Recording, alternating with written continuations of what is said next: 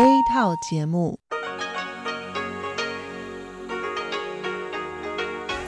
ที่นี่สถานีวิทยุเรดิโอไต้หวันอินเตอร์เนชันแนล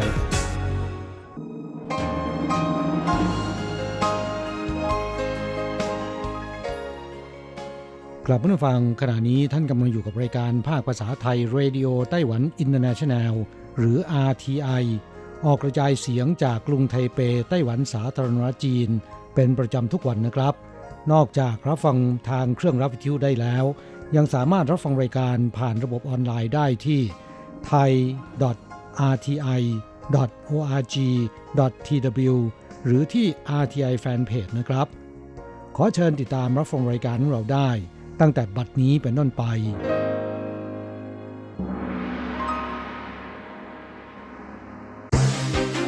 ลำดับแรก ขอเชิญติดตามรับฟัง ข่าวประจำวัน สวัสดีค่ะ คุณผู้ฟัง RTI ที่เคารพทุกท่าน ขอต้อนรับเข้าสู่ช่วงของข่าวประจำวัน จากสถานีวิทยุเรดิโอไต้หวันอินเตอร์เนชั่นแนลในวันพฤหัสบดีที่ 29 พฤศจิกายน พุทธศักราช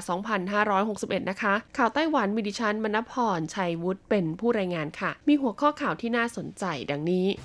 กระทรวงการต่างประเทศสั่งทุกฝ่ายจับตามองการพบปะกันของประธานาธิบดีโดนัลด์ทรัมป์และสีจิ้นผิงใน G20 เป้าหมายประเทศปลอดนิวเคลียร์ยังไม่เปลี่ยนแปลงแต่ไม่สามารถตรีกรอบเวลาได้กรมอุตุคาดภายในปีคศ2019 ระบบพยากรณ์พลังงานทดแทนจะเสร็จสมบูรณ์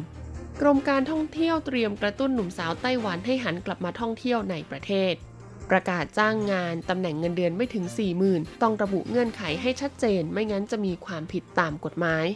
การรถไฟเตรียมเพิ่มรอบรถเสริม 7 เที่ยว รองรับประชาชนร่วมการแข่งขันโทรโกมาราธอน ต่อไปขอเชิญรับฟังรายละเอียดของข่าวค่ะกระทรวงการต่างประเทศสั่งทุกฝ่ายจับตามองการพบปะกันของประธานาธิบดีโดนัลด์ทรัมป์และสีจิ้นผิงใน G20 ท่ามกลางบรรยากาศของสงครามการค้านะคะ ระหว่างสหรัฐและจีนแผ่นดินใหญ่ในขณะนี้ทำให้การประชุมสุดยอด G20 ซึ่งกำลังจะจัดขึ้นที่ประเทศอาร์เจนตินาหลายฝ่ายต่างจับตามองค่ะว่า หลังการพบปะกันของประธานาธิบดีสีจิ้นผิง และประธานาธิบดีโดนัลด์ทรัมป์จะส่งผลกระทบที่ตามมาอย่างไรบ้าง ในหลีเส้นจังนะคะโฆษกกระทรวงการต่างประเทศไต้หวันเปิดเผยว่า นอกจากจะให้หน่วยงานด้านเศรษฐกิจ และสำนักงานตัวแทนไต้หวันในต่างประเทศเฝ้าจับตาสถานการณ์ความเคลื่อนไหวอย่างใกล้ชิดแล้ว ด้านสหรัฐก็จะติดต่อกับเรานะคะ เพื่อแลกเปลี่ยนความคิดเห็นในประเด็นต่างๆ อย่างต่อเนื่องด้วย และเมื่อได้ข้อมูลข่าวสารมาแล้ว ก็จะรายงานต่อให้กับกระทรวงที่ดำเนินการ ด้านเศรษฐกิจการค้า และเจ้าหน้าที่ระดับสูงในประเทศรับทราบ เพื่อนำไปใช้อ้างอิงต่อ ไม่ว่าผลจะออกมาอย่างไร ก็หวังให้กระทบกับการลงทุนของกลุ่มนักธุรกิจไต้หวันในจีนแผ่นดินใหญ่น้อยที่สุดเป้าหมายประเทศปลอดนิวเคลียร์ยังไม่เปลี่ยนแปลง แต่ไม่สามารถตีกรอบเวลาได้ เมื่อวันที่ 29 พฤศจิกายนนะคะ ประธานาธิบดีไช่อิงเวินเดินทางไปร่วมเป็นประธานเปิดงาน 2018 ไต้หวัน Healthcare Expo โดยกล่าวในระหว่างการเปิดงานว่าการลงประชามติในรายการว่าด้วยการเลิกใช้พลังงานนิวเคลียร์เพื่อดูแลรักษาสิ่งแวดล้อมนั้น ผ่านมติเห็นชอบจากประชาชนส่วนใหญ่แล้ว ดังนั้นเมื่อประธานาธิบดีไช่อิงเวินถูกตั้งคำถามว่าในปีคศ2025 นี้ ไต้หวันจะเป็นประเทศที่ปราศจากซึ่งพลังงานไฟฟ้านิวเคลียร์หรือไม่ ประธานาธิบดีไช่อิงเวินกล่าวว่า เป้าหมายของการเป็นประเทศที่ปลอดจากการใช้พลังงานนิวเคลียร์ยังคงไม่เปลี่ยนแปลง สิ่งสำคัญที่ต้องทำตอนนี้ คือต้องเอาข้อจำกัดเรื่องระยะเวลาในการแก้ไขกฎหมายออกก่อน เพราะยังไม่เป็นที่แน่นอนว่าจะทำได้ภายในปีที่ศกราช2025 หรือไม่ หรืออาจจะต้องขยายระยะเวลาออกไปอีก ประธานาธิบดีไช่อิงเหวินเปิดเผยว่าการจัดการปัญหาทั้งหมดนี้ต้องได้รับการพิจารณาในหลาย ๆ ด้าน รวมถึงต้องดูว่าแหล่งพลังงานไฟฟ้าอื่น ๆ อยู่ในสถานะและเวลาที่เหมาะสมหรือไม่ ดังนั้นสิ่งที่สำคัญกว่าของรัฐบาลตอนนี้ คือวิธีกำจัดกลากนิวเคลียร์ของรัฐบาลท้องถิ่น เนื่องจากโรงไฟฟ้าพลังงานนิวเคลียร์ยังคงทำการผลิตไฟฟ้าต่อไปอีก จึงทำให้มีขยะกากนิวเคลียร์เพิ่มมากขึ้นเรื่อย ๆ ประเด็นเรื่องการจัดเก็บกากนิวเคลียร์มีความสัมพันธ์ กับแนวทางปฏิบัติของรัฐบาลท้องถิ่น ดังนั้นปัญหาทั้งหมดจะต้องส่งให้สภาบริหารพิจารณาอีกขั้นก่อน แล้วค่อยลงไปเจรจาหารือกับรัฐบาลท้องถิ่นกรมการท่องเที่ยวเตรียมกระตุ้นหนุ่มสาวไต้หวันให้หันกลับมาท่องเที่ยวในประเทศ ท้องทะเลที่สวยงาม ภูเขาที่เขียวชอุ่ม ความงดงามทางธรรมชาติของไต้หวันที่เต็มไปด้วยเอกลักษณ์ แต่กลับไม่มีนักท่องเที่ยวในประเทศเดินทางไปเยี่ยมชม นับว่าเป็นภาวะถดถอยในช่วงหลายปีที่ผ่านมาที่น่ากังวลอย่างยิ่ง เพราะฉะนั้นนะคะ หลังจากที่กรมการท่องเที่ยวไต้หวัน ได้จัดสรรงบประมาณอุดหนุนให้กลุ่มผู้สูงอายุ หันมาท่องเที่ยวในประเทศ เพื่อเพิ่มความอบอุ่นในช่วงฤดูหนาวแล้ว ตอนนี้ก็ถึงเวลาที่จะวางแผนขยายขอบเขต การให้งบอุดหนุนด้านการท่องเที่ยวในช่วงฤดูหนาว กับกลุ่มวัยรุ่นหนุ่มสาวโดยจะเน้นการท่องเที่ยวแบบอิสระ ในเขตเมืองอีหลันฮวาเหลียน ไถตง เกาฉงและพิงตง โดยจะให้เงินสนับสนุนค่าที่พักกับค่าเดินทางเฉลี่ย 2,500 เหรียญไต้หวันต่อห้องแต่หากเป็นการท่องเที่ยวแบบคณะทัวร์บริษัทท่องเที่ยวจะได้รับเงินสนับสนุน 10 กรุ๊ป เฉลี่ยสูงสุดกรุ๊ปละ 30,000 เหรียญไต้หวัน ซึ่งมาตรการดังกล่าวนะคะ จะมีไปจนถึงสิ้นปีนี้ โดยหวังว่าจะกระตุ้นให้ประชาชนไต้หวันที่มีอายุระหว่าง 20-40 ปี ออกเดินทางท่องเที่ยวภายในประเทศเพิ่มขึ้น กรมอุตุคาดภายในปี 2019 ระบบพยากรณ์พลังงานทดแทนจะเสร็จสมบูรณ์กรมอุตุนิยมวิทยาไต้หวันนะคะ ได้พัฒนาการพยากรณ์ด้านพลังงานสีเขียว หรือพลังงานทดแทนเพื่อสิ่งแวดล้อมแบบเรียลไทม์ขึ้น ซึ่งคาดการนะคะว่าปีหน้าระบบที่นำมาใช้ ในการประเมินผลมูลค่าของพลังงานสีเขียว เพื่อสิ่งแวดล้อมจะเสร็จสมบูรณ์ โดยงบประมาณใหม่นะคะ ที่รัฐบาลจัดสรรให้คือ 34ล้าน6แสน75,000 เหรียญไต้หวัน ถือว่าเป็นการจัดสรรงบประมาณสนับสนุนอย่างต่อเนื่อง โดยไม่มีการตัดส่วนใดออกไปแม้แต่นิดเดียว คณะกรรมาการกระทรวงคมนาคมสมาชิกสภานิติบัญญัติไต้หวันเปิดเผยว่า มีการทบทวนงบประมาณประจำปีคศ2019 ของกรมอุตุนิยมวิทยานะคะ เกี่ยวกับการพยากรณ์อัตราพลังงานสีเขียวเพื่อสิ่งแวดล้อม ตามแผนการนำข้อมูลจากพยากรณ์สภาพภูมิอากาศ มาประยุกต์กับการพัฒนาพลังงานสีเขียว โดยแบ่งการดำเนินงานเป็น 4 ปี ตั้งแต่ปีคศ2017 ถึง 2020 งบประมาณรวมมูลค่า 143 ล้าน3 3 0 0 0 0เหรียญไต้หวัน โดยในปีคศ2019 ที่จะถึงนี้มีการจัดสรรงบประมาณให้จำนวน 34ล้าน6 7 5 0 0 0 เหรียญไต้หวัน ซึ่งข้อมูลที่ได้จากกรมอุตุนิยมวิทยาจะถูกนำไปวิเคราะห์ เพื่อหาอัตราการผลิตกำลังไฟฟ้าสำหรับแจกจ่ายในเขตพื้นที่ต่างๆ โดยเบื้องต้นนะคะจะเริ่มจากการวิเคราะห์พลังงาน ลม และพลังงานแสงอาทิตย์ก่อนประกาศจ้างงานตำแหน่งเงินเดือนไม่ถึง 40,000 ต้องระบุเงื่อนไขให้ชัดเจน ไม่งั้นจะมีความผิดตามกฎหมาย กระทรวงแรงงานไต้หวันเปิดเผยว่าการประกาศจ้างงานในสื่อต่างๆ ในตำแหน่งเงินเดือนไม่เกิน 40,000 เหรียญไต้หวันจำเป็นต้องระบุเงื่อนไขของเงินเดือนให้ชัดเจนตามกฎหมายด้วย มีผลใช้บังคับตั้งแต่ 30 พฤศจิกายนนี้เป็นต้นไป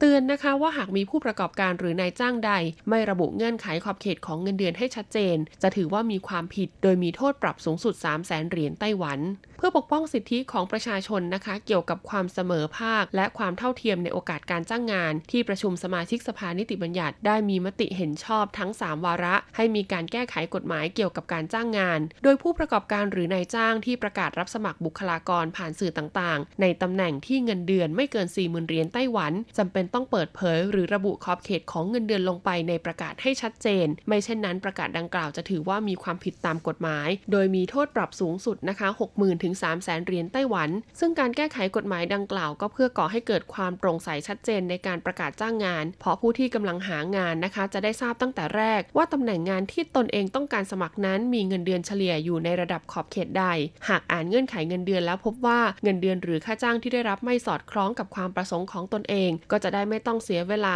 ไปสัมภาษณ์งานการรถไฟเตรียมเพิ่มรอบรถเสริม 7 เที่ยวรองรับประชาชนร่วมการแข่งขันโทรโกมาราทอน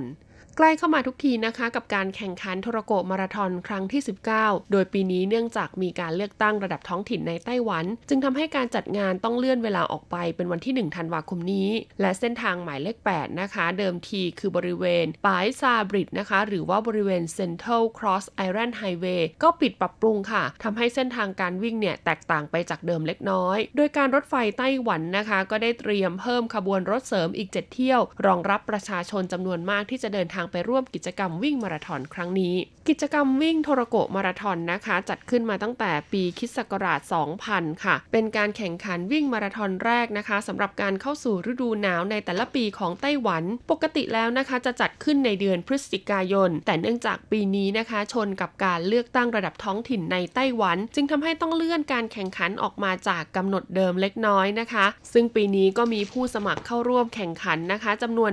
12,000 คน แบ่งการแแข่งขันออกเป็นนะคะมาราธอนมาตรฐานค่ะ 42 กิโลเมตรฮาฟมาราธอน 21 กิโลเมตร และมินิมาราธอน 12 กิโลเมตรทำให้การรถไฟไต้หวันนะคะ ต้องจัดขบวนรถเสริม 7 ขบวน แบ่งเป็นนะคะ ขบวนรถจากสถานีฮวาเหลียนไปยังสถานีซินเฉิง 5 ขบวนค่ะ และสถานีรถจากไทเปไปยังฮวาเหลียน 2 ขบวน โดยขบวนรถไฟเสริมพิเศษนี้นะคะ จะเปิดให้บริการในวันนั้น ตั้งแต่เวลาตี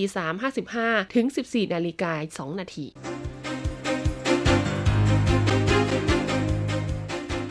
ต่อไปขอเชิญฟังข่าวต่างประเทศและข่าวจากเมืองไทยค่ะ สวัสดีค่ะ คุณผู้ฟังที่เคารพ ช่วงของข่าวต่างประเทศและข่าวในเมืองไทยรายงานโดยดิฉันการจยากริชยาคมค่ะ ข่าวต่างประเทศสำหรับวันนี้นั้นเริ่มจากข่าว จอร์เจียได้ประธานาธิบดีหญิงคนแรกของประเทศ หลังจากผลการเลือกตั้งรอบสองของจอร์เจียนับเสร็จสิ้น ปรากฏว่านางซาโลเมซูราบิชวิลีวัย 66 ปี ซึ่งเกิดในฝรั่งเศส อดีตนักการทูตและอดีตรัฐมนตรีต่างประเทศปี 2547 ถึง 2548 เป็นผู้ชนะ ได้คะแนนร้อยละ 59.52 ทิ้งห่างนายกรีโกวาชัสเซวัย 60 ปี ตัวแทนพันธมิตรฝ่ายค้าน 11 พรรคที่ได้คะแนนร้อยละ 40.48นางซูราบิสวิลีได้รับการสนับสนุนจากนายบิสซินาอีวานิสวิลีวัย 62 ปี มหาเศรษฐีและอดีตนายกรัฐมนตรีปี 2555 ถึง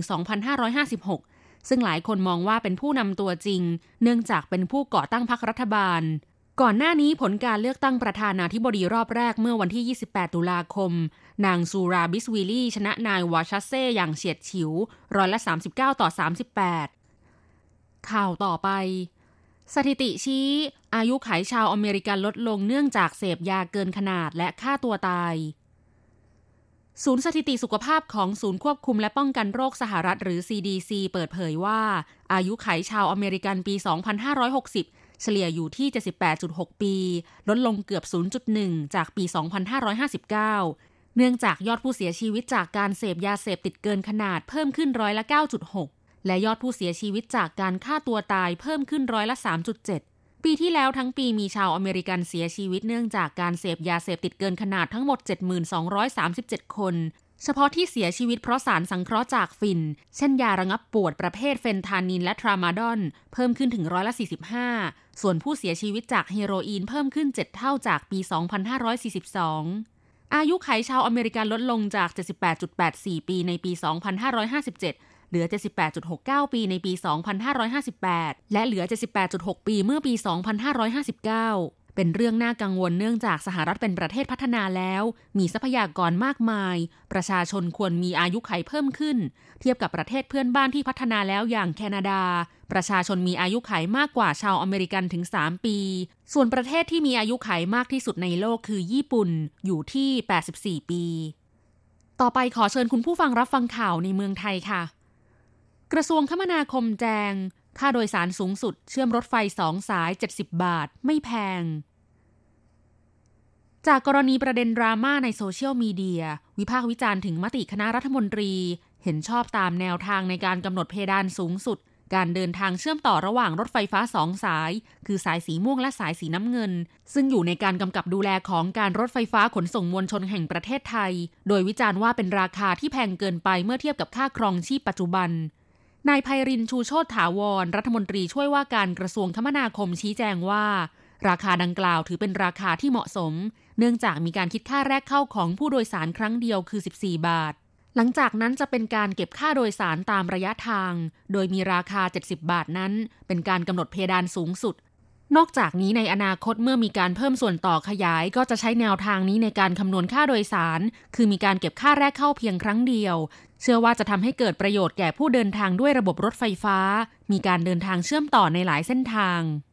ด้านนายพักพงศ์สิริกันทรมาศผู้ว่าการรอฟอร์มอชี้แจงที่มาของราคาเพดานค่าโดยสารสูงสุด 70 บาท ว่ามาจากการคำนวณนำค่าโดยสารสูงสุดของรถไฟฟ้าทั้งสายสีม่วงและสายสีน้ำเงิน สายละ 42 บาทมารวมกัน ซึ่งจะได้ค่าโดยสาร 84 บาท แต่เมื่อหักค่าแรกเข้าออก 14 บาทจะเหลือ 70 บาท เป็นเช่นเดียวกับหลักเกณฑ์การคำนวณค่าโดยสารตามระยะทางของรถไฟฟ้าแต่ละสาย ได้ถูกกำหนดไว้สูงสุด 42 บาท หรือ 12 สถานี แม้ว่าผู้โดยสารจะเดินทางเป็นระยะทางมากกว่าการคำนวณตามกิโลเมตรอยู่แล้วก็ตาม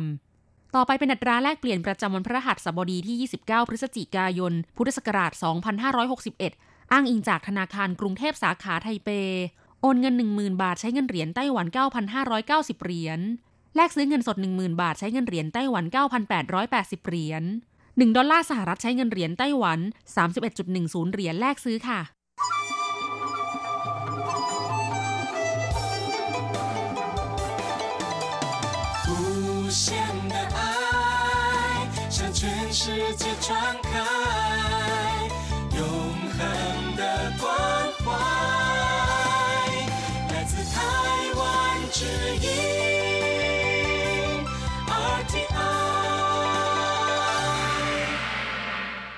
ครับคุณครับขณะนี้คุณกำลังติดตามรับฟังรายการภาคภาษาไทยจากสถานีวิทยุ RTI ซึ่งส่งกระจายเสียงจากกรุงไทเป ไต้หวันสาธารณรัฐจีนอยู่นะครับ และต่อไปนั้นขอเชิญคุณผู้ฟัง ติดตามรับฟังชีพประจรเศรษฐกิจ จากการจัดเสนอของกฤษณัยสายประพาส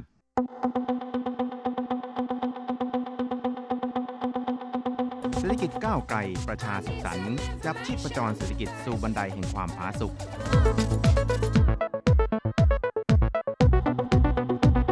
ร่วมจับชีพประจรเศรษฐกิจกับกฤษณัยสายประพาส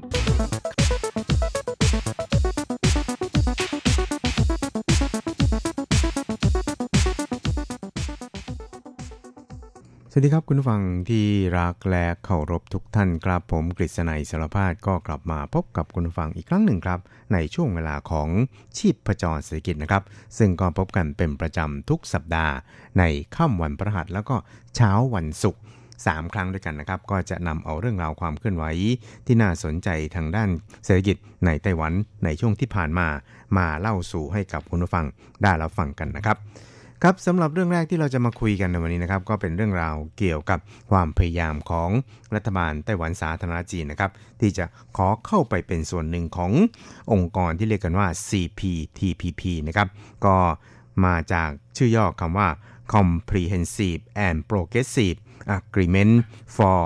Trans-Pacific Partnership นะครับ ซึ่งเดิมทีเนี่ยก็มีแค่ Agreement for Trans-Pacific Partnership หรือว่า TPP เท่านั้นเองครับ แต่ว่าต่อมาเนี่ยสหรัฐก็ถอนตัวออกไปครับ เพราะฉะนั้นบรรดาสมาชิกทั้งหลายเนี่ยต่างก็บอกว่าก็เติมข้างหน้าเข้าไปนะครับเป็น comprehensive and progressive นะครับก็เลยกลายเป็น CPTPP ครับ ซึ่งในส่วนนี้นี่นะครับทางรัฐบาลไต้หวันสาธารณจีนนั้นก็ได้ย้ำนะครับว่าจะต้องพยายามขอเข้าเป็นคู่เจรจาขององค์กรนี้ให้ได้นะครับ โดยเฉพาะอย่างยิ่งการอาศัยองค์กรเอเปกเนี่ยนะครับ เป็นสะพานเชื่อมไปสู่องค์กรดังกล่าวครับ โดยในส่วนของทางกระทรวงต่างประเทศ กระทรวงเศรษฐการนะครับ แล้วก็ทางสภาพัฒนาแห่งชาติของไต้หวันนะครับ ก็ได้รายงานเกี่ยวกับทางด้านการเข้าร่วมการประชุมเอเปกนะครับประจำปีนี้ที่ปาปัวนิวกินีนะครับ ซึ่งก็เป็นรายงานที่เกี่ยวข้องกับความพยายามของไต้หวันที่จะอาศัยเอเปกดังกล่าวนี่นะครับในการ เข้าเป็นสมาชิกของ CPTPP ครับ ซึ่งทางด้านนายรัฐมนตรีไล่ชิงเต๋อเนี่ยก็บอกว่าจนถึงขณะนี้นะครับก็มี 6 ประเทศสมาชิกแล้วนะครับ ที่ให้การรับรองต่อความตกลงดังกล่าวนะครับ แล้วก็คาดว่าภายในสิ้นปีนี้เนี่ยก็น่าที่จะสามารถประกาศใช้ แล้วก็มีผลบังคับใช้อย่างเป็นทางการได้นะครับ เพราะฉะนั้นเมื่อมีการประกาศแล้วก็มีผลบังคับใช้อย่างเป็นทางการแล้วเนี่ยไต้หวันเนี่ยก็จะขอเข้าเป็น คู่เจรจาของ CPTPP รอบที่ 2 นะครับทางด้านนายเติ้งเจิ้นจงนะครับรัฐมนตรีประจำสภาบริหารของไต้หวันในฐานะ หัวหน้าคณะผู้แทนของไต้หวันที่เข้าร่วมการประชุมเอเปกที่ปาปัวนิวกินีในคราวนี้นะครับก็บอกว่าบรรดาสมาชิกทั้งหลายนี่นะครับ ต่างก็ได้รับข้อมูลข่าวสารที่ไต้หวันเนี่ยได้แสดงความปรารถนาอย่างแรงกล้านะครับ ที่จะขอเข้าเป็นส่วนหนึ่ง ในการเป็นคู่เจรจาของ CPTPP นะครับภายในสิ้นปีนี้ครับ ซึ่งนายเติ้งเจิ้นจงนั้นก็ได้เล่าให้ฟังครับ บอกว่า因为他赶着十二月底生效啊今年就是第一阶段的降税明年就可以进入第二阶段的降税ครับนายเติ้งนั้นก็เล่าให้ฟังครับบอกว่าเมื่อ CPTPP นี่นะครับเร่งให้มีผลบังคับใช้ในช่วงปลายเดือนธันวาคมนี้นะครับก็หมายความว่าในปีนี้นี่นะครับก็จะมีการ ลดภาษีเนี่ยในขั้นตอนที่1นนะครับแล้วก็พอถึงปีหน้าเนี่ยก็จะเป็นการลดอัตราภาษีศุลกากรในขั้นตอนที่2นะครับเพราะฉะนั้นเนี่ยพวกเขาเนี่ยนะครับก็จะเร่งในการผลักดันนะครับ แล้วก็ในส่วนของไต้หวันเองนี่ก็เชื่อว่าข้อมูลข่าวสารต่างๆ ที่ได้รับมานั้นมันไม่ผิดพลาดนะครับหรือว่าไม่คลาดเคลื่อนจากความเป็นจริง ซึ่ง CPTPP เองนะครับก็พยายามเร่งให้ มีผลบังคับใช้ให้เร็วที่สุดนะครับเมื่อมีผลบังคับใช้แล้วเนี่ยนะครับแต่ละประเทศสมาชิกเนี่ยก็จะมาคุยกันนะครับว่าจะรับสมาชิกใหม่อย่างไรนะครับแล้วก็มีขั้นตอนอย่างไรบ้าง เพราะฉะนั้น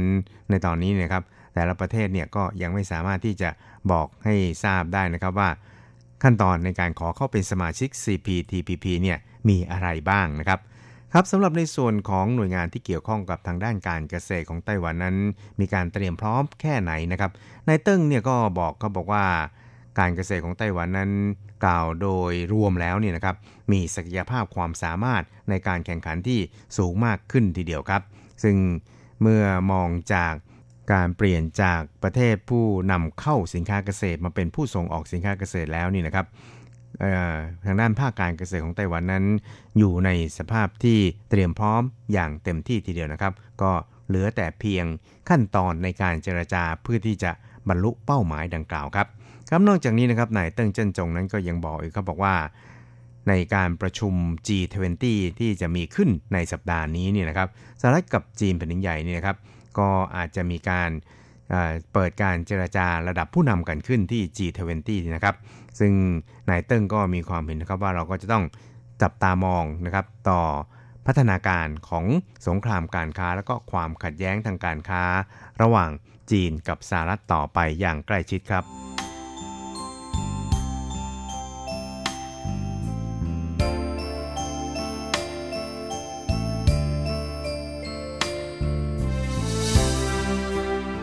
ครับอีกเรื่องครับเราไปดูเกี่ยวกับทางด้านกฎหมายว่าด้วยค่าจ้างขั้นต่ำนะครับ ซึ่งเมื่อก่อนนี้เนี่ยค่าจ้างขั้นต่ำในไต้หวันนั้นมันก็ไม่ได้เป็นกฎหมายที่เป็นรูปเป็นร่างนะครับ แต่ว่ามันไปแฝงอยู่ในกฎหมายมาตรฐานแรงงานนะครับ แล้วก็การพิจารณาของคณะกรรมการ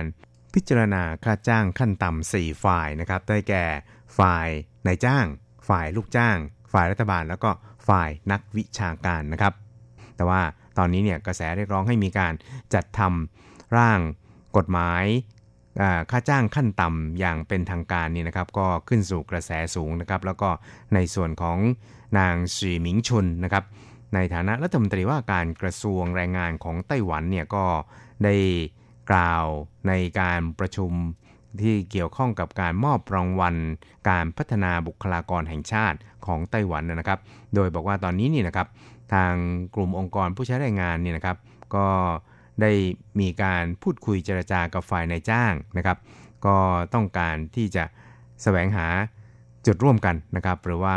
ฉันทามติร่วมกันนะครับ ซึ่งในช่วงต่อไปนี้เนี่ยนะครับ นางเองเนี่ยก็จะอาศัยช่วงที่มีเวลาเนี่ยนะครับไปเยี่ยม ชมนะครับแล้วก็รับฟังความคิดเห็นจากทั้งกลุ่มองค์กรผู้ใช้แรงงาน แล้วก็กลุ่มองค์กรของนายจ้างด้วยนะครับซึ่งแต่ละฝ่ายเนี่ยต่างก็ได้ให้ความคิดเห็นในแง่บวกต่อเรื่องนี้นะครับแล้วก็คาดว่าร่างกฎหมายที่เกี่ยวข้องกับค่าจ้างขั้นต่ำสุดนี่นะครับก็จะออกมาเป็นรูปเป็นร่างได้ในช่วงปลายเดือนพฤศจิกายนนะครับก็คงจะต้องเป็นสัปดาห์นี้อย่างแน่นอนครับ ครับสำหรับกรณีของค่าจ้างแรงงานขั้นต่ำหรือว่าค่าจ้างที่อยู่ในระดับค่อนข้างต่ำนี่นะครับท่านประธานาธิบดีชาอิงหวนนั้น ก็เคยประกาศนโยบายในการแก้ปัญหาดังกล่าวนะครับ โดยการจัดทำร่างกฎหมายว่าด้วยค่าจ้างขั้นต่ำนะครับ ซึ่งเพื่อเป็นหลักประกันให้กับผู้ใช้แรงงาน แล้วก็ครอบครัวของผู้มีรายได้น้อยนะครับ ให้สามารถที่จะมีชีวิตอยู่ได้นะครับ แล้วก็ใช้ชีวิตใน ระดับที่ไม่เดือดร้อนมากนักนะครับ ก็จะมีการประกาศใช้กฎหมายดังกล่าวครับ แต่ว่าตอนนี้ก็ยังอยู่ในช่วงระหว่างการจัดทำร่างอยู่ครับครับ ทั้งนี้นางสีหมิงชุนนะครับ รัฐมนตรีว่าการกระทรวงแรงงานของไต้หวันก็บอกว่า ตอนนี้เนี่ยเราก็กำลังพิจารณากันในเรื่องของรายละเอียดขั้นตอนสุดท้ายอยู่ก็ คิดว่ากฎหมายนี้เนี่ยนะครับน่าที่จะเป็นกฎหมายที่ทุกฝ่ายเนี่ยยอมรับได้นะครับ เพราะฉะนั้นเนี่ยก็ได้มีการเยี่ยมชมนะครับแล้วก็รับฟังความคิดเห็นของทุกฝ่ายนะครับ ซึ่งแน่นอนนะครับว่าคงจะมีการประกาศร่าง กฎหมายดังกล่าวนี่นะครับ ในช่วงปลายเดือนพฤศจิกายนนะครับ เพื่อที่จะรับฟังความคิดเห็นจากทุกๆฝ่าย แล้วก็นำมาปรับปรุงให้มีความสอดคล้องกับสภาพความเป็นจริงมากขึ้นนะครับ ครับรายงานข่าวบอกว่าร่างดังกล่าวนี่นะครับ ก็คาดว่าจะเป็นร่างที่จัดทำขึ้นนะครับตามรูปแบบที่เกี่ยวข้องกับคณะกรรมการพิจารณาค่าจ้างขั้นต่ำนะครับ โดยนำเอาอา การเจรจานะครับหรือว่าการปรึกษาหารือกัน 4 ฝ่ายนะครับก็คือฝ่ายรายงานฝ่ายในจ้าง แล้วก็ฝ่ายรัฐบาลรวมทั้งฝ่ายวิชาการเนี่ยเข้ามาเป็นคู่พิจารณานะครับโดยแต่ละฝ่ายเนี่ยก็จะมีสมาชิกเนี่ยเข้ามานะครับหรือว่ามีตัวแทนเข้ามาในคณะกรรมการชุดนี้เนี่ยเคนนะครับซึ่งรัฐบาลกับนักวิชาการเนี่ยก็จะรวมกันอีก 7 คนนะครับรวมทั้งสิ้นเป็น 21 คนนะครับ ครับแล้วก็โดยจะมีท่านรัฐมนตรีแรงงานเนี่ยเป็นประธานในการพิจารณานะครับ เพื่อที่จะพิจารณาค่าจ้างขั้นต่ำนะครับ โดยใช้วิธีมติต้องเป็นเอกฉันนะครับ ถ้าว่ายังไม่มีความเข้าใจที่ตรงกันนี่นะครับ ก็อาจจะใช้วิธีการลงมตินะครับสำหรับในแง่ของการพิจารณาอัตราค่าจ้างขั้นต่ำนี่นะครับ ทางกระทรวงแรงงานเนี่ยนะครับก็ได้แบ่งดัชนีนะครับที่จะต้องนำมาประกอบการพิจารณาเนี่ยออกเป็น 2 ส่วนนะครับ ส่วนแรกก็คือจะต้องนำมาประกอบการพิจารณาอีกส่วนหนึ่งเนี่ยก็คือควรจะนำมาประกอบการพิจารณา ซึ่งก็รวมไปจนถึงดัชนีราคาสินค้าผู้บริโภค อัตราการเจริญเติบโตทางเศรษฐกิจหรือว่า GDP นะครับแล้วก็ อัตราการเติบโตขึ้นของพลังการผลิตนะครับ แล้วก็ระดับมาตรฐานของการใช้ชีวิตหรือว่าระดับการบริโภคนะครับ ส่วนอะไรที่บอกว่าควรนะครับหรืออะไรที่ต้องนี่นะครับ ก็คิดว่าคงจะมีการคุยกันอีกครั้งหนึ่งนั่นเองครับ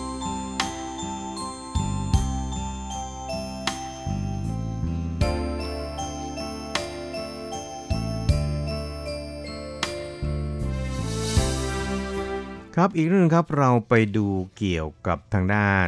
การพัฒนานาโนนะครับตอนนี้เนี่ยก็ปรากฏว่า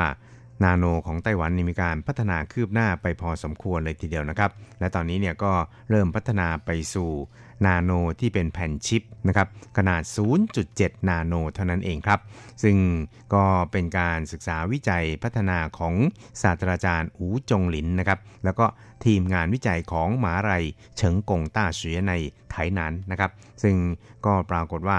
สามารถคิดค้นนะครับเทคนิคในการผลิตแผ่นชิปที่มีขนาดความหนาเพียงแค่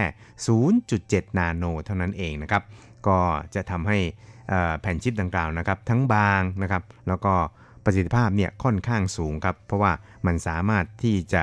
คำนวณนะครับข้อมูลต่างๆเนี่ยได้อย่างรวดเร็วเลยทีเดียวนะครับ แล้วก็อาจจะกล่าวได้ว่าเป็นการก้าวล้ำนำยุคในส่วนของเทคนิคทางด้านการผลิตแผ่นชิปนะครับ ให้มีความทันสมัยแล้วก็มีทั้งความเร็วนะครับ สามารถที่จะสนองตอบต่อความต้องการ ของผู้คนได้ในปัจจุบันนี้นะครับ เพราะว่ามันสามารถที่จะนำออกไปใช้ทางด้าน AI นะครับแล้วก็ในส่วนของอชีวิตประจำวันได้เป็นอย่างดีเลยทีเดียวนะครับ ซึ่งทางท่านศาสตราจารย์อูจงหลินในฐานะ หัวหน้าทีมนี่นะครับก็ได้บอกก็บอกว่าเพราะว่าไอ้แผ่นชิปเนี่ยนะครับสามารถคำนวณข้อมูลต่างๆ ได้อย่างรวดเร็วเลยทีเดียวนะครับ เพราะฉะนั้นเนี่ยมันก็จะเป็นประโยชน์อย่างยิ่งต่อการพัฒนา เทคโนโลยีทางด้าน AI ในไต้หวันนะครับ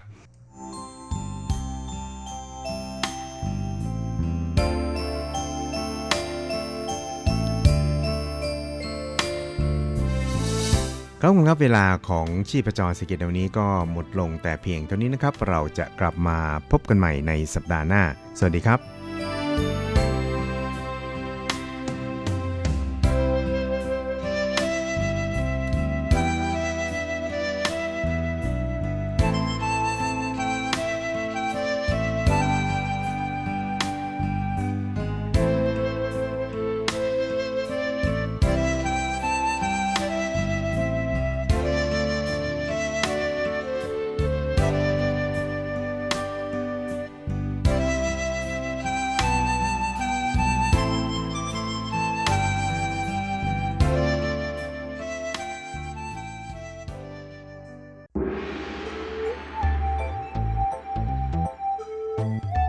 ถึงโลกจะหมุนไว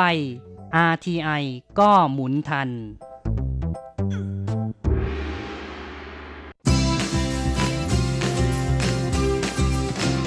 ข่าวเด็ดกีฬามัน รู้ลึกฉับไว ไม่ว่าที่ไหนในโลกกว้างกับทีระยางและเจาะลึกกีฬาโลก วัสดีครับคุณฟังทุกท่านผมธีระยางพร้อมด้วยเจาะลึกกีฬาโลกประจำสัปดาห์นี้ก็กลับมาพบกับคุณฟังอีกแล้ว เช่นเคยเป็นประจำพร้อมข่าวกีฬาเด็ด ๆ มันๆ จากทั่วโลก และสำหรับช่วงแรกของรายการวันนี้เราก็มาติดตามข่าวคราวการแข่งขันกีฬาเทนนิสกันก่อนเลยนะกับการแข่งขันเทนนิสชีพหญิง WTA Series 125K รายการ OIC ไทเป Open 2018 ซึ่งรางวัลรวม 125,000 เหรียญสหรัฐ หรือประมาณ 4.125 ล้านบาท ที่แข่งขันกันในกรุงไทเปของไต้หวัน โดยในประเภทหญิงเดี่ยวรอบชิงชนะเลิศนั้น ก็เป็นการพบกันระหว่าง ลักษิกาคำขำนักเทนนิสไทยวัย 25 ปีนะที่ปัจจุบันเป็นมืออันดับ 81 ของโลก แล้วก็ เป็นมืออันดับ 2 ของรายการ ลงสนามพบกับซาบินลิซิกสกี้นักหวดสาวชาวเยอรมันมืออันดับ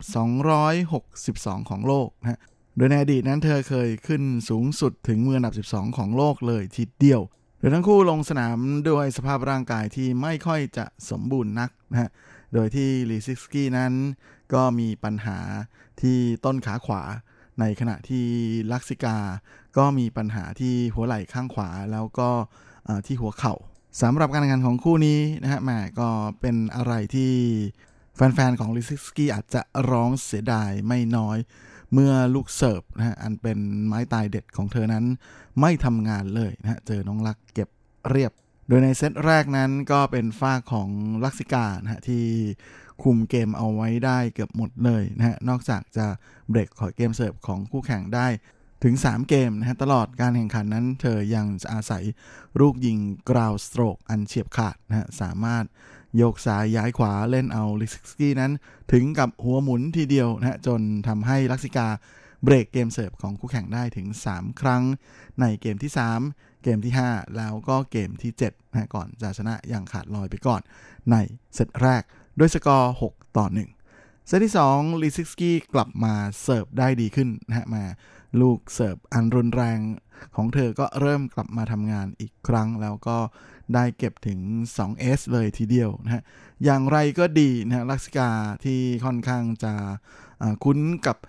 จังหวะของการเสิร์ฟของลิซิกสกี้ประกอบกับเธอจับจังหวะเกมได้ค่อนข้างจะลงตัวมากๆนะก็เลยทำให้ลักษิกานั้นมีโอกาสได้อาศัยโอกาสดักสวนนะด้วยกราวสโตรกอย่างเฉียบขาดหลายครั้งนะจน สามารถเบรกเกมเสิร์ฟไปในเกมที่6นะฮะจนขึ้นนำที่ 4 ต่อ 3 และในเกมที่ 7 รัสิกายังคงไม่พลาดนะเธอรักษาเกมเสิร์ฟต่อเนื่องไปจนจบเกมที่ 9 ก็ทำให้รักษิกานั้นเป็นฝ่ายที่เอาชนะไปถึง 6 ต่อ3นะฮะแล้วก็คว้าชัยชนะไปด้วยสกอร์ 2 ต่อ 0 เซตโดยใช้เวลาในการแข่งขันทั้งสิ้น 50 นาทีนะฮะ โดยสถิติการเล่นของลักษิกาในแมตช์นี้นั้น เธอเสิร์ฟลูก ace ได้ 4 ครั้งนะฮะก่อนที่จะเสีย double fault ไป 1 ครั้งนะแล้วก็เปอร์เซ็นต์เสิร์ฟแรกนั้นอยู่ที่ 70%และมีโอกาสเบรกเกมเสิร์ฟ 8 ครั้งทำได้สำเร็จ 4 ครั้งนะในขณะที่ลิซิกสกี้ได้เสิร์ฟ ace ไป 3 ลูกนะฮะแต่เสีย 2 double fault ส่วนเปอร์เซ็นต์เสิร์ฟแรกนั้นก็คือ 63เปอร์เซ็นต์และลิซิกสกี้ไม่มีโอกาสเบรกเกมเสิร์ฟของลักษิกาได้เลยละจากชัยชนะในนัดนี้ก็เลยทำให้ลักษิกานั้น คว้าแชมป์ WTA ซีรีส์ 125K ได้สำเร็จเป็นรายการที่ 2 ในการเล่นเทนนิสชีพของเธอ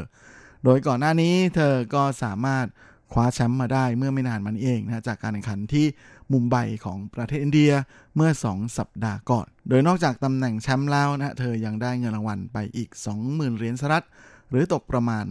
660,000 บาท หลังจบการแข่งขันลิซิกสกี้ก็ได้กล่าวในระหว่างพิธีรับรางวัลนะบอกว่าสำหรับเธอแล้วไต้หวันเป็นสถานที่ที่พิเศษมาก ๆ แล้วก็ยินดีเป็นอย่างยิ่งที่มีโอกาสได้กลับมาสู่นัดชิงชนะเลิศ ของไทเปโอเพนอีกครั้งหนึ่ง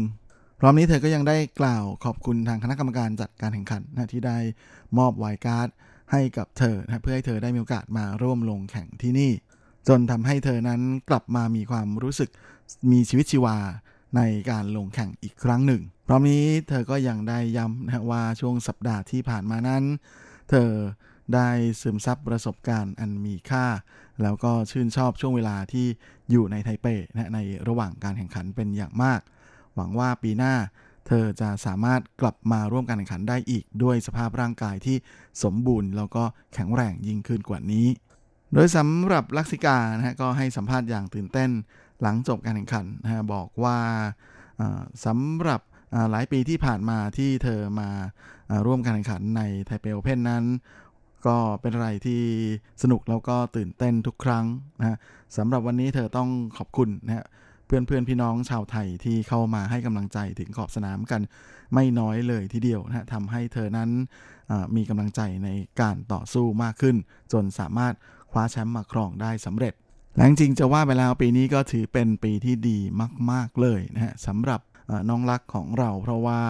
ถือเป็นปีที่เธอทำผลงานได้ดีที่สุด ตั้งแต่เล่นเทนนิสอาชีพเป็นต้นมาเลยทีเดียว เริ่มตั้งแต่ช่วงเริ่มต้นปีนะในรายการออสเตรเลียนโอเพนที่เป็นรายการระดับแกรนด์สแลมรายการใหญ่ของปีรายการแรกนั้น เธอก็ทะลุเข้าถึงรอบ 3 เป็นครั้งแรก ก่อนหน้านี้ 2 อาทิตย์ เธอก็เพิ่งจะคว้าแชมป์นะฮะในระดับ WTA 125K มาครองเป็นครั้งแรกนะแล้วก็ในทัวร์นาเมนต์นี้เธอก็สามารถคว้าแชมป์มาครองได้เป็นใบที่ 2 โดยอันดับโลกล่าสุดของลักษิกานั้นก็ขยับขึ้นมาจากอันดับ 81 นะมาอยู่อันดับ 66 แล้ว โดยมี 884 คะแนน ซึ่งก็ถือเป็นอันดับโลกที่ดีที่สุดนะในการเล่นเทนนิสอาชีพของเธอเลยทีเดียว โดยโค้ชกี่หรือสุบินศรีชาแอนนะโค้ชของลักซิกานั้น ก็ให้สัมภาษณ์กับสื่อไทยนะฮะบอกว่าความสำเร็จที่เกิดขึ้นนั้น ก็มองว่านอกจากลักซิกาจะพร้อมทั้งเกมการเล่นและสภาพร่างกายแล้ว ก็ยังมีการฟิตซ้อมอย่างหนักด้วยเพื่อให้ร่างกายนั้นแข็งแรงขึ้น และมีการเล่นที่ดุดันแน่นอนขึ้นนะฮะก็เป็นอะไรที่ทำให้ลักซิกานั้นมีผลงานที่ดีในการแข่งขัน WTA Series 3 รายการติดเลยนะโดยสามารถคว้าได้ 2 แชมป์และเข้ารอบก่อนรองชนะเลิศอีก 1 รายการ ซึ่งก็คิดว่าน่าจะเป็นผลจากความมั่นใจนะฮะหลังจากคว้าแชมป์ที่มุมไบซึ่งโค้ดกีนั้นก็ได้กล่าวเสริมขึ้นมานะฮะว่ารายการที่อินเดียนั้นเป็นรายการที่เพิ่มขึ้นมาทีหลังนะฮะเพราะเดิมทีไม่ได้ตั้งใจจะไปลงแข่งแต่หลังจากที่ได้ศึกษาคู่แข่งที่ร่วมลงแข่งแล้วเนี่ยก็รู้สึกว่าน่าจะสูสีนะฮะและลักษิกากำลังอยู่ในฟอร์มที่ดีก็เลยตัดสินใจไปลองกันดู แล้วปรากฏว่าเธอทำได้ดีมากๆ จนคว้าแชมป์มาครองได้ เราก็เหมือนกับเป็นการปลดล็อกให้กับตัวเองในการแข่งขันระดับนี้ไปเลยทีเดียวนะจึงไม่ใช่เรื่องแปลกใจที่แหมลักษิกาจะมีความมั่นใจมากขึ้น จนทำให้สามารถมาคว้าแชมป์ในไต้หวันได้อีกรายการหนึ่งสำหรับรายการที่จีนนั้นก็เป็นอะไรที่ค่อนข้างจะยาก เพราะว่า ต้องเจอกับมิซากิโดอินะฮะนักเทนนิสมือดีจากญี่ปุ่นที่เป็นนักเทนนิสมือซ้ายนะเพราะฉะนั้นค่อนข้างจะอ่านทางยากแล้วก็สไตล์การเล่นนั้น ก็เป็นอะไรที่แพ้ทางกันอยู่ ส่วนสำหรับแผนการลงแข่งในปีหน้านั้นทางโค้ชกี่ก็เปิดเผยว่า ก็จะมีการวางแผนให้ไปร่วมลงแข่งในระดับ WTA ทัวร์ให้มากขึ้น เพื่อพัฒนาอันดับโลกให้ก้าวสู่ท็อป 50 ให้ได้ เพราะว่าตัวลักษิกาเองนั้นก็ตั้งเป้าไว้ว่า จะต้องไปเข้าร่วมกีฬาโอลิมปิก 2020 ที่ญี่ปุ่นให้ได้ ดังนั้นก็จำเป็นจะต้องทำดับโลกให้ดีกว่านี้ แล้วต้องพยายามสะสมประสบการณ์จากการลงเล่นกับนักเทนนิสระดับท็อปของโลกให้มากยิ่งขึ้น ซึ่งก็จะเป็นเส้นทางที่ทั้งโหดแล้วก็หนักรวมทั้งยาวนานมากๆนะแต่นี่ก็ถือเป็นเส้นทางเดินที่จำเป็นสำหรับการเล่นเทนนิสอาชีพ ที่ต้องก้าวข้ามผ่านมันไปให้ได้เพราะวันนี้โคกีก็ยอมรับนะว่าช่วงต้นปีนั้นลักษิกามีงานหนักรออยู่เลย เพราะว่าในปีนี้ผลงานของลักษิกาในออสเตรเลียนโอเพนดีมากๆนะเข้าถึงรอบ 3 เพราะฉะนั้น ปีหน้ายิ่งจะต้องพยายามรักษาฟอร์ม แล้วก็ผลงานเดิมเอาไว้เพื่อไม่ให้มีผลต่ออันดับโลกมากนะเพราะถ้าทำไม่ได้เหมือนเดิมนั้นแม่คะแนนสะสมก็จะถูกหักออกไปแม่แฟนๆกีฬาชาวไทยทั้งหลายก็อย่าลืมคอยตามให้กำลังใจน้องรักของเรานะครับ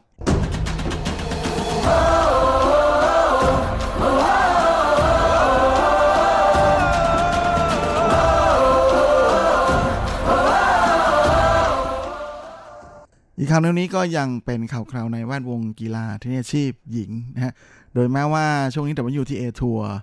จะปิดฉากทัวร์นาเมนต์ลงแล้วนะฮะลาช่วงหลังจากปิดฤดูกาลนั้นทาง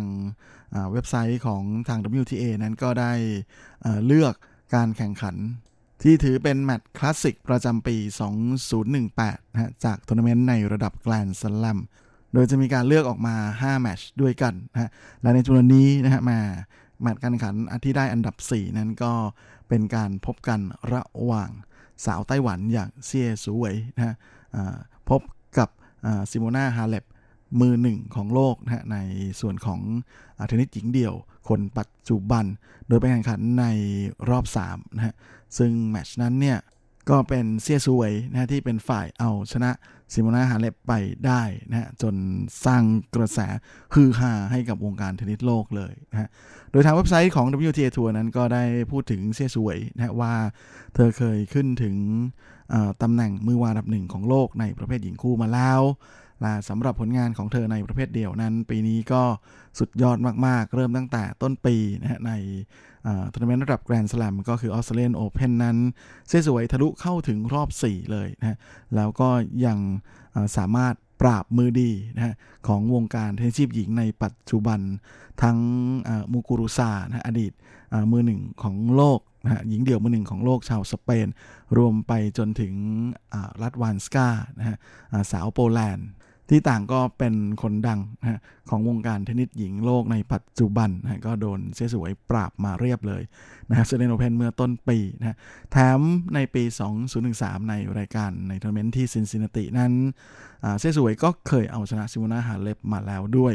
ซึ่งทางเว็บไซต์ของ WTA ก็ยังได้พูดถึงสไตล์การเล่นของเสียสวยนะว่าเป็นการเล่นเทนนิสแบบจับแร็กเก็ตด้วย 2 มือนะฮะจับ 2 มือ และ สไตล์การเล่นของเธอค่อนข้างจะแปลกประหลาดมากๆ โดยเฉพาะลูกที่เธอสามารถแก้ match pointของซิมูนาฮาเลปได้สำเร็จนะฮะ ก็เป็นอะไรที่ถือเป็นการเล่นในสไตล์ของเซียสวยสุดๆเลย ก่อนที่สุดท้ายเธอจะพลิกกลับมาเอาชนะไปได้ 2 ต่อ 1 เซตนะด้วยสกอร์ 3 ต่อ 6 6 ต่อ 4 และ 7 ต่อ5นะโดยเป็นการเอาชนะ มือวางอันดับหนึ่งของโลกคนปัจจุบันนะเป็นครั้งแรกของเซียสวยเลยทีเดียวนอกจากนี้จริงๆ เซียสวยนั้นเคยปราบมือวางท็อป 10 ของโลกมาแล้ว 3 ครั้งด้วยกันนะและทั้ง 3 ครั้งก็เป็นการแข่งขันที่อยู่ในการแข่งขันระดับแกรนด์สแลมทั้งหมดเลยนะไม่ว่าจะเป็นในปี 2017 ที่เธอสามารถ เอาชนะมือวางอันดับหนึ่งของอังกฤษอย่างคอนต้านะฮะแล้วก็ปีนี้เอาชนะมูกุรุซานะเมื่อช่วงต้นปีที่ออสเตรเลียนโอเพนหลังจากนั้นก็คือการพลิกกลับมาเอาชนะฮาเลปที่วิมเบลดันเมื่อกลางปีที่ผ่านมานะกับการแข่งขันที่ใช้เวลานานถึง 2 ชั่วโมงกับอีก 20 นาทีเดี๋ยวช่วงนี้เซี่ยสวยเธอก็อยู่ระหว่างการพักผ่อนนะก็ตระเวนเที่ยวอยู่แถวยุโรป นะฮะปีนี้อันดับโลกของเธอนั้น ก็ปิดฤดูกาลที่อันดับ 28 ก็ถือเป็นอันดับที่สูงที่สุดในการเล่นอาชีพของเธอเป็นอันดับ2นะฮะแล้วก็เป็นครั้งที่ 2 ที่เธอมีโอกาสได้จบใน 50 อันดับแรกหลังจบฤดูกาลนะฮะโดยครั้งก่อนหน้านั้นต้องย้อนกลับไปในปี 2012 เลยทีเดียวนะโดยตอนนั้นอันดับโลกของเธอตอนจบฤดูกาลนั้นอยู่ที่อันดับ 25 และ การที่เธออยู่อันดับ 28นะตอนจบฤดูกาลนั้นเชื่อว่าปีหน้านะฮะในออสเตรเลียนโอเพนแม่เธอก็มีโอกาสจะได้เป็นมือวางนะก็จะเพิ่มโอกาสในการทะลุเข้าสู่รอบลึกๆต่อไปด้วย ครับและเวลาของรายการสัปดาห์นี้ก็หมดลงสลาว ผมก็คงจะต้องขอตัว ขอลาไปก่อนด้วยเวลาเพียงเท่านี้เอาไว้เราค่อยกลับมาพบในครั้ง อาทิตย์หน้าเช่นเคยในวันและเวลาเดียวกันนี้ ส่วนสำหรับวันนี้ก็ขอให้คุณฟังทุกท่านโชคดีมีความสุข สุขภาพแข็งแรงกันทุกหน้าทุกคน เฮ้งๆ และสวัสดีครับ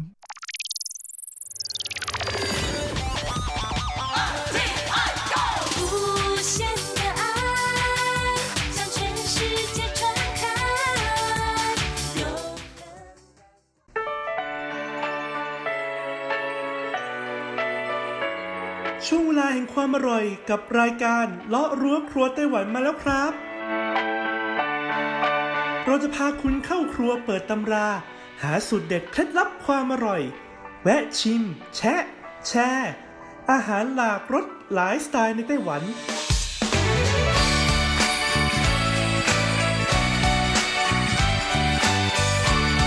ที่มาพร้อมกับไอเดียสร้างสรรค์และสุขภาพ เสิร์ฟความอร่อยโดยดีเจยุ้ยมณพร ชัยวุฒิ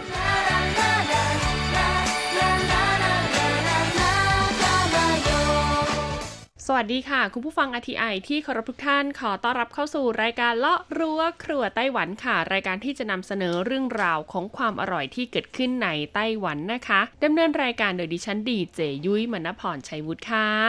สำหรับความอร่อยของเราในสัปดาห์นี้นะคะ ก็ต้องบอกเลยว่าต่อเนื่องมาจากสัปดาห์ที่แล้วค่ะ หากใครจำได้นะคะ ยุ้ยได้พูดถึงเรื่องราวของอาหารกระป๋องไปนะคะ เมื่อสัปดาห์ที่แล้ว ซึ่งอาหารกระป๋องในไต้หวันเนี่ยก็มีหลากหลายรูปแบบมาก ๆ เลยทีเดียวนะคะ ทั้งที่ผลิตขึ้นเองในไต้หวันรวมถึงนะคะเป็นอาหารกระป๋องที่นำเข้ามาจากต่างประเทศค่ะ โดยเรื่องราวที่วินำมาเสนอนี้นะคะ ก็จะเป็นเรื่องราวของอาหารกระป๋องที่นำเข้ามาจากต่างประเทศที่จำหน่ายอยู่ในไต้หวัน แล้วก็ถูกอกถูกใจคนไต้หวันมากที่สุด เอาง่าย ๆนะคะ นอกเหนือจากว่าจะมีการสั่งซื้อกันทางออนไลน์แล้ว หากเขาได้มีโอกาสเดินทางไปเที่ยวยังประเทศต่างๆ ซึ่งเป็นประเทศผู้ผลิตอาหารกระป๋องชนิดนั้นๆเนี่ยเขาก็จะซื้อกลับมาเป็นของฝากด้วยแหละค่ะ โดยสัปดาห์ที่แล้วนะคะก็ได้พูดถึงอาหารกระป๋องไปทั้งหมดนะคะ 4 อย่างด้วยกันจากทั้งหมด 4 ประเทศเลยค่ะคุณผู้ฟัง ก็มีตั้งแต่ประเทศอังกฤษนะคะ เป็นปลาซาดินในน้ำำมันนะคะ ผสม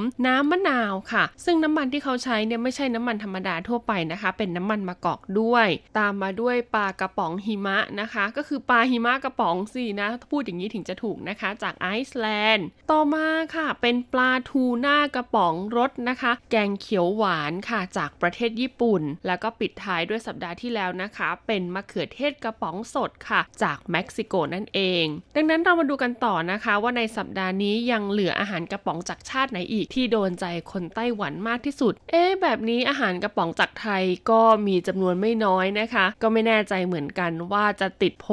เป็นอาหารกระป๋องที่คนไต้หวันชื่นชอบบ้างหรือเปล่า ถ้าอยากรู้แล้วก็เราไปเปิดตำราความอร่อยกันเลยค่ะ ช่วงเปิดตำราความอร่อย สำหรับอาหารกระป๋องจากต่างประเทศที่คนไต้หวันชื่นชอบเป็นประเทศที่ 5 นะคะ ต้องบอกเลยว่าเป็นความภาคภูมิใจของพวกเรามากๆ เพราะคืออาหารกระป๋องจากประเทศไทย ตบมือ รออะไรล่ะคะนะคะ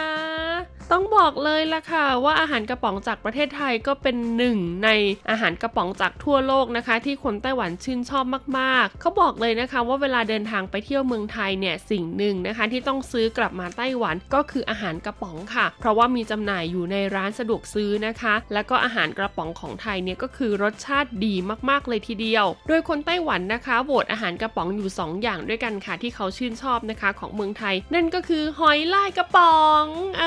อซึ่งแน่นอนค่ะว่าไม่เพียงแต่คนไต้หวันนะ คนไทยอย่างเราๆก็ชอบรับประทานเช่นเดียวกันนะคะ จะเป็นหอยลายกระป๋องที่ผัดอยู่ในน้ำพริกเผานะคะ รสชาติก็จะมีความเผ็ดปนหวานนิดหน่อย เอามาทานกับข้าวต้มนะคะ หรือว่าเอามาทานกับข้าวสวยของไต้หวันเนี่ยเขาบอกเลยว่าอร่อยมากๆ และอาหารกระป๋องอีกอย่างหนึ่งนะคะ ที่คนไต้หวันชื่นชอบมากๆนะคะ ซึ่งเป็นอาหารกระป๋องที่ผลิตในประเทศไทย นั่นก็คือผักกาดดองกระป๋องนั่นเองแหละค่ะ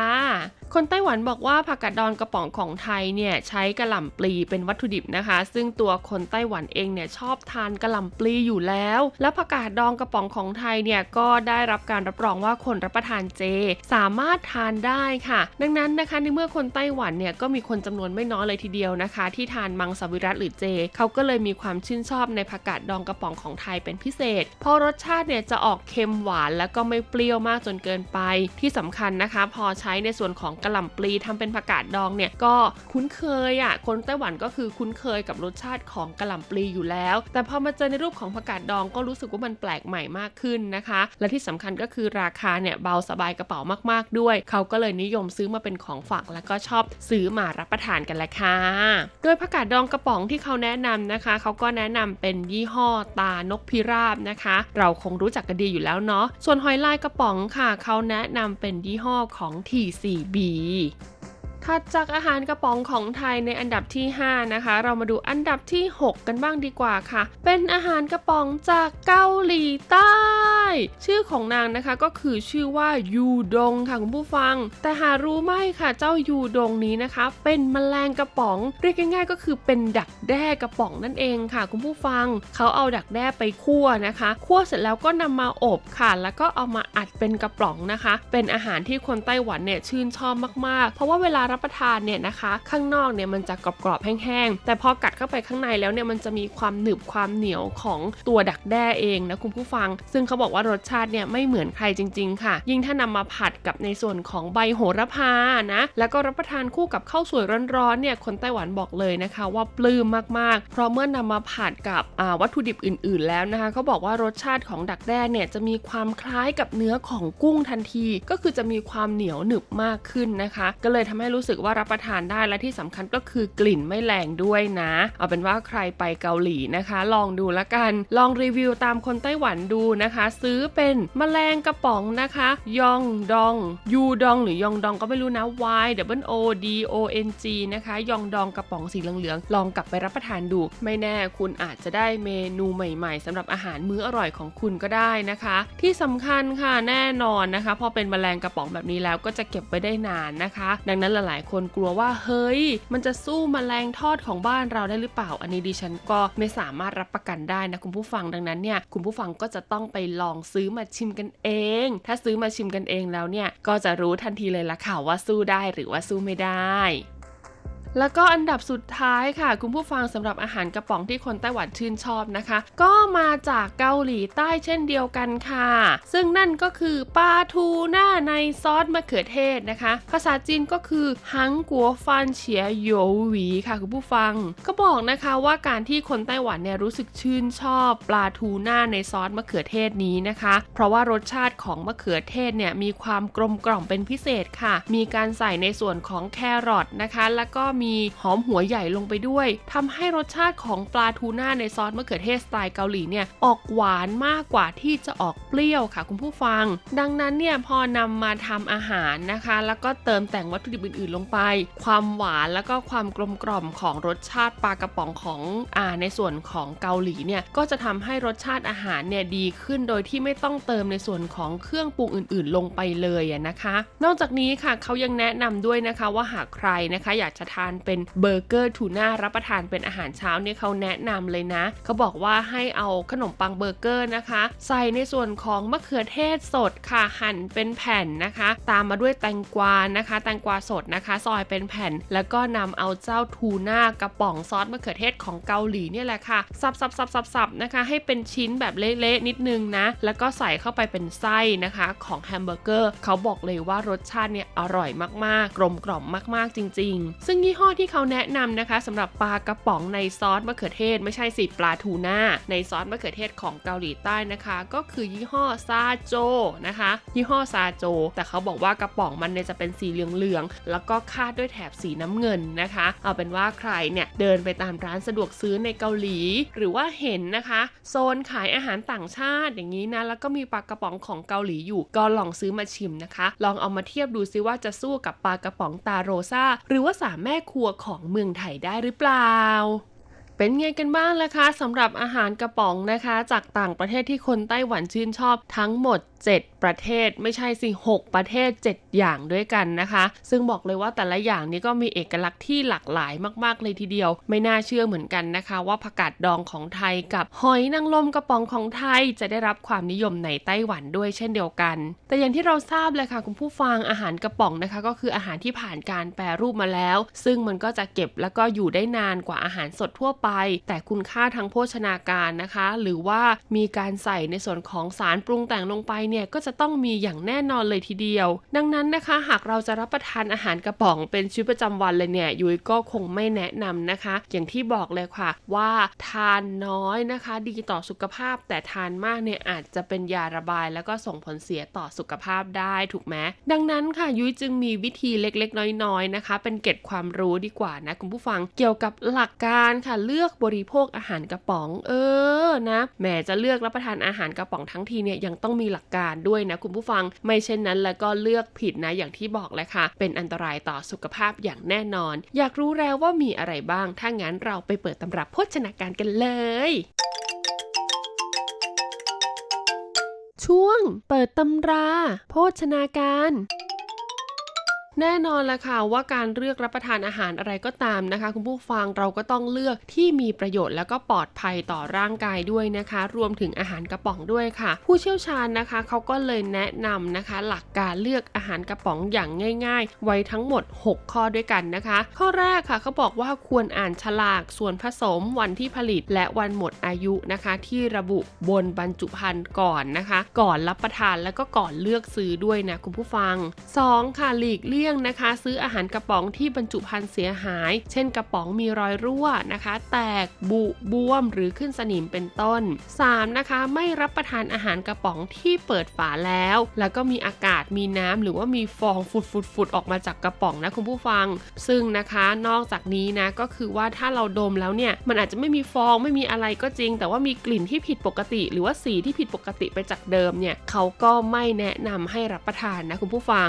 4. นะคะก็บอกว่าให้เลือกอาหารกระป๋องที่มีโซเดียมต่ำ มีน้ำตาลและไขมันน้อยค่ะ หากเป็นผลไม้กระป๋องนะคะ ก็ควรหลีกเลี่ยงอาหารที่เป็นผลไม้ในน้ำเชื่อม 5. ค่ะเขาบอกว่าหลังเปิดกระป๋องแล้วนะคะ อาหารกระป๋องพวกนี้ควรรับประทานให้หมดในครั้งเดียว หากเปิดฝาแล้วมีอาหารเหลือนะคะ ควรเทใส่ภาชนะอื่นๆนะคะ ที่สะอาดแล้วก็ปิดฝาให้แน่น แล้วก็ใส่ตู้เย็นไว้ก่อนรับประทานในมื้อต่อไปเนี่ยก็ควรนำมาอุ่นให้ร้อนก่อนรับประทานเพื่อฆ่าเชื้อโรคแล้วก็สารจุลินทรีย์ต่างๆ ด้วยนะคะ แล้วก็สุดท้ายค่ะก็บอกว่าอาหารกระป๋องที่ซื้อมาแล้วนะคะ ควรเก็บไว้ในที่แห้ง แล้วก็อุณหภูมิไม่สูงจนเกินไป ควรหลีกเลี่ยงสถานที่ที่อับชื้นมาก หรือว่ามีแสงแดดส่องถึงมากจนเกินไปนะคะ แล้วก็ควรไว้ในที่สูงค่ะ เพื่อป้องกันสิ่งสกปรกตามพื้นนะคะ หรือว่าพวกแมลงต่างๆ ว่าจะเป็นหนูมดแมลงสาบเหล่านี้นะคะ เข้ามาเจาะเข้ามาช้อนใชัยอาหารกระป๋องของเราได้ ต้องบอกเลยนะคะ ถึงแม้ว่ากระป๋องที่เขาใช้บรรจุอาหารกระป๋องเนี่ยจะมีความแข็งแรงมากๆ คุณผู้ฟัง แต่แต่นะคะเจ้าหนูทั้งหลายแหล่หรือเจ้าแมลงพวกเนี้ยเขาก็มีความสามารถพิเศษของเขานะคะ ในการเปิดกระป๋องได้ อันนี้เอาจริงเพราะดิฉันเนี่ยเคยมาแล้วนะซื้อหอยลายกระป๋องจากไทยเนี่ยแหละค่ะ เอามาไว้ที่ออฟฟิศปรากฏว่าชั้นล่างของสถานีเนี่ยเป็นร้านอาหารเนี่ยก็เลยจะมีหนูเนี่ยวิ่งอยู่ตามแบบช่องแอร์อะไรอย่างเงี้ยแล้วปรากฏว่าเกิดอะไรขึ้นคุณผู้ฟัง มันมาเอาอาหารกระป๋องของดิฉันนะคะ ที่เก็บไว้ในลิ้นชักที่มีตู้ล็อกอย่างดีไป ซึ่งก็ไม่แน่ใจเหมือนกันนะว่ามันเข้ามาทางรูไหนของตู้นะคะ แต่มันเอากระป๋องออกไปแล้วมันก็ทำการเจาะกระป๋องกินคุณผู้ฟัง แล้วมันก็ทิ้งกระป๋องไว้ ให้ดิฉันนะ่ะเก็บขยะไปทิ้งให้มันคิดดูสินะ มันน่าโมโหแค่ไหนนะคะ รู้จักวิธีเปิดรู้จักวิธีการกินให้หมด แต่ดันไม่รู้จักวิธีเอาไปทิ้งในถังขยะให้ด้วยนะ ช่างเป็นหนูที่ไม่ได้รับการอบรมจริง ๆ เลยนะคะ จากนั้นมานะบอกเลยว่าดิฉันเนี่ยไม่กล้าที่จะเอาอาหารกระป๋องไว้ที่ออฟฟิศอีกเลย คือถึงถ้าจะเอาไว้ที่ออฟฟิศเนี่ยก็ต้องมีการใส่ในกล่องแก้วอีกทีหนึ่งนะคะ ถึงขั้นเป็นกล่องแก้วเลยนะ เพราะว่ากล่องพลาสติกเนี่ยมันก็เคยเจาะมาแล้วไงดังนั้นก็คือจะหาเป็นกล่องแก้วใหญ่ๆเนี่ยมาใส่รวมกันแล้วก็ปิดฝาให้สนิทเพื่อป้องกันอันตรายจากสัตว์เหล่านี้แหละค่ะเป็นนี้กันบ้างคะกับเรื่องราวของอาหารกระป๋องที่นำมาฝากกันนะคะ ก็หวังว่านอกจากจะได้ความอร่อยแล้ว ก็คงจะได้ความรู้กลับไปในการเลือกทานอาหารกระป๋องด้วยนะคะสำหรับวันนี้หมดเวลาแล้วพบกันใหม่สัปดาห์หน้า สวัสดีค่ะ เปิดตำราทำกับข้าวต้องมากมายกลัวแต่เธอจะมาสายนัดเธอไว้ตั้งแต่เช้า หากจะกินกินคนเดียวก็ต้องเงา เธอจะรู้บ้างหรือากให้เธอนะรีบมาทอดปลาทูชาบีดือบีดือวับทำไข่เจียวไว้ตอนรับ แกงก็เป็นไม่หนักหนาก็คงรอรอแต่เธอให้รีบมา กินกับเธอจะดีกว่า อาจจะดีที่หัวใจ